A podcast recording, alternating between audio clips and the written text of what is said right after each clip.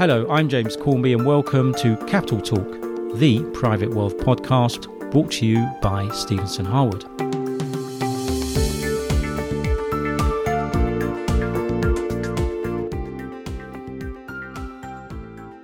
Hello everyone and welcome to this episode of Capital Talk, where I'm with Nicholas Schmidt of the law firm Wolf Theiss in Austria, and we'll be talking about cryptocurrencies.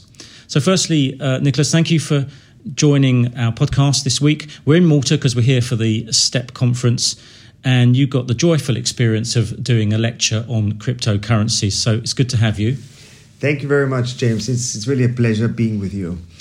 Now, Nicholas, cryptocurrencies, I think we all think we understand what they are, but we don't actually know what they are. It's digital money. And could you explain, and this is probably an impossible question, but could you explain briefly what a cryptocurrency is?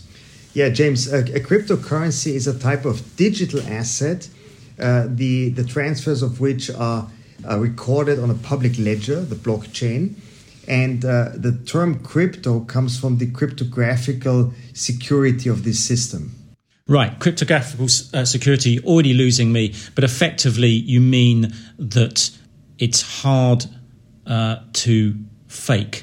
Yes, yes. Or to... Exactly, it's a tamper-proof system. So the ledger, this document, this blockchain as it is called, this ledger cannot be tampered with, cannot be manipulated. So every transaction that is entered into this document is logged. Now, this is where I find it very interesting, because you say it's logged, and yet the public perception of crypto is that it's either used by sort of speculators who buy into something they don't really understand in the hope that it's going to grow in value, or it's used by criminals on the dark web because it's secret. So I'm having trouble reconciling the fact that everything's logged, but at the same time, it's secret. How does that work? I mean, how public is this logging process? Yeah, you have to understand that this database of transactions does not contain your name and my name. So, for example, if I were to send you 1 Bitcoin, my name, Nicholas Schmidt, does not show up as the sender, as your name, James Cornby, does not show up as the recipient of the 1 Bitcoin transaction. What shows up is basically the amount, the time, and my, meaning the sender's, and your, meaning the recipient's address. The address is basically the bank account. Right. So does that mean the public, someone can go in and see what my bank account details are? Yes, you can look up anybody's address, but you do not, of course, know who is the person behind this address. So you can basically look into somebody's bank account without, however, knowing who is the owner of this bank account. Right. That's a bit weird. It's weird, yeah. It's very different from traditional bank accounts. In a traditional bank account, you cannot look at your leisure. So this log of the cryptocurrency will show it bouncing from one bank account to another. What information is that? My bank account number and sort code? No. The term bank account is. I mean, I'm using this colloquially speaking, but basically, it's just. It's a kind of reference where your bitcoins or other crypto assets are stored. So it's there's no connection between this address and your name. There's no kind of telephone directory. Yeah? It's still very strange because it's the opposite of the way normal currency works, which of course is digital in nature as well. Because I mean, I don't even spend cash anymore, even to buy a coffee. You know, I wave my phone at some scanning device and money magically disappears. Sure. So no one's using cash anymore. So you're saying that I could send money to you, and as far as the public is concerned, it's gone from one account to another, but you can't see the account number or the sort code or even the name of the bank? No, because there's no bank. The whole thing about Bitcoin and other crypto assets is that you hold the money directly. So you have your bank account directly. You have full control over your bank account. The bank account is not held with a bank, so to say. Well, this is all very confusing. So let's move on because I think I'll never understand it. So this is probably not your problem, but my problem. Well, that's your problem. Yes, I don't intend to ever hold any cryptocurrency. But let's say I did hold a cryptocurrency, or one of my clients did, and then they died. So when clients die, we go through probate process and we write to banks, don't we, and give a death certificate, and we give them a grant of probate, and we gather in the assets and we distribute them. So let's say a client dies owning 1,000 bitcoins. Wow, well, nice client. Yeah, nice client, right? But let's say he bought them when no one was buying them, when they were worth £20. What happens to my client's cryptocurrency? Yeah, the thing is, if the client was well advised, he will have drawn up a list of all of his addresses and the corresponding private keys. Yeah. The private key is basically the information you need to dispose over the bitcoins or the other crypto assets on the associated address. And if you have this list, then you can get possession of the... So it's a bit like a bearer share. It's like a bearer share. It's like an asset that you're not holding with somebody else, but that's lying around in your house. So whoever's got the key... You have to find it. Yeah? So whoever's got the key has got the money. Yes, the key to the kingdom. Wow. So it's just like a numbered bank account or a bearer share. It's exactly that. Which were abolished because of money laundering concerns. Yes. Yeah. So we're back to that issue that... I could probably dump a load of money in cryptocurrency and then share the key with someone in return for a bucket load of drugs.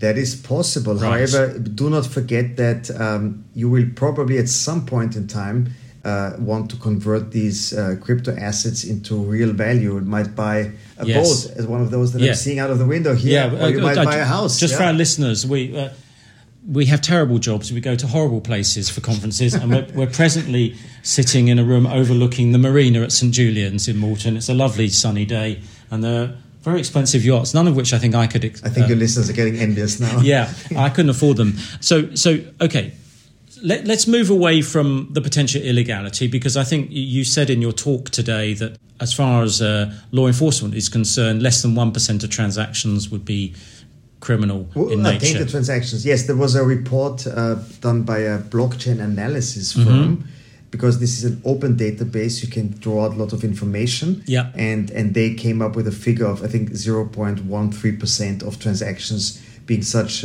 transactions that have some kind of criminal background. All right. And the point you're going to go on and make, I think, was that if you want to convert this to real money, you're going to have to persuade the bank that you have earned it in a lawful way. So but if you're a 17-year-old with no discernible means of support, and suddenly you've got £2 million worth of Bitcoin, the bank might say... Stories which happen regularly. Yes, they're going to say, well, where did this money come from? Yeah, right. Yeah. Okay, so let's move on to other matters in the limited time we've got left.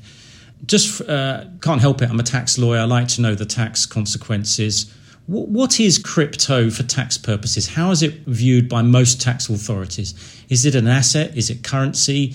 What is it? I think nearly no tax authority sees it as a currency. Right. And most tax authorities see crypto assets as assets.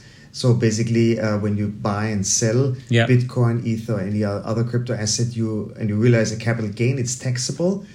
Some countries have lower tax rate for long-term capital gains, right, and the other way around. So in other words, it's mostly treated as a gain, and people buy into crypto to make gains, presumably, because they think it's going to carry on growing in value. Although the way I look at it, there's no discernible value underlying it, because the currency's not been issued by a country with any kind of GDP behind it. It just looks like it's illusory. Yeah, I mean, the thing is, we have very limited time, and basically the whole universe of crypto assets is gargantuan. There's so many different crypto assets, and Bitcoin is just sort of the tip of the iceberg, the most well-known one. And this is originally a kind of electronic cash, but now it's more like maybe seen as a kind of digital gold. There are other crypto assets which have very different properties. I mean, NFT is also crypto assets, and here NFT being non-fungible tokens. And they can be all sorts of things. Yeah, they can be the carrier medium for a work of art, and obviously here you have an underlying value. Here you have something that people appreciate. Bitcoin is totally different. For Bitcoin, there's nothing behind it. There's nothing behind it. Exactly like the 100 euro banknote I'm just now going to show you. Yes.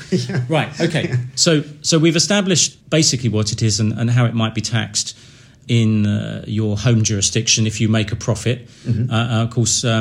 what if you make a loss? Maybe you'll get loss relief. And loss is a good topic for 2022, because we're in a bear market. Prices are going down. So there are many people feeling the pain. Yeah? So on crypto tax conferences, this is the current question. How can you harvest or use a loss? Okay. All right. Well, look, I think we'll leave it there. Thank you very much for sharing your wisdom on cryptocurrencies. You'll be going back to Malta, presumably. To Vienna. To Vienna. Tomorrow morning. Excellent. Nicholas Schmidt, thank you very much for joining us, and I hope you enjoyed the experience. Absolutely. Thank you, James. Thank you. Bye-bye. Thank you for listening to Capital Talk, brought to you by Stevenson Harwood. I'm James Cornby, and I look forward to seeing you next time.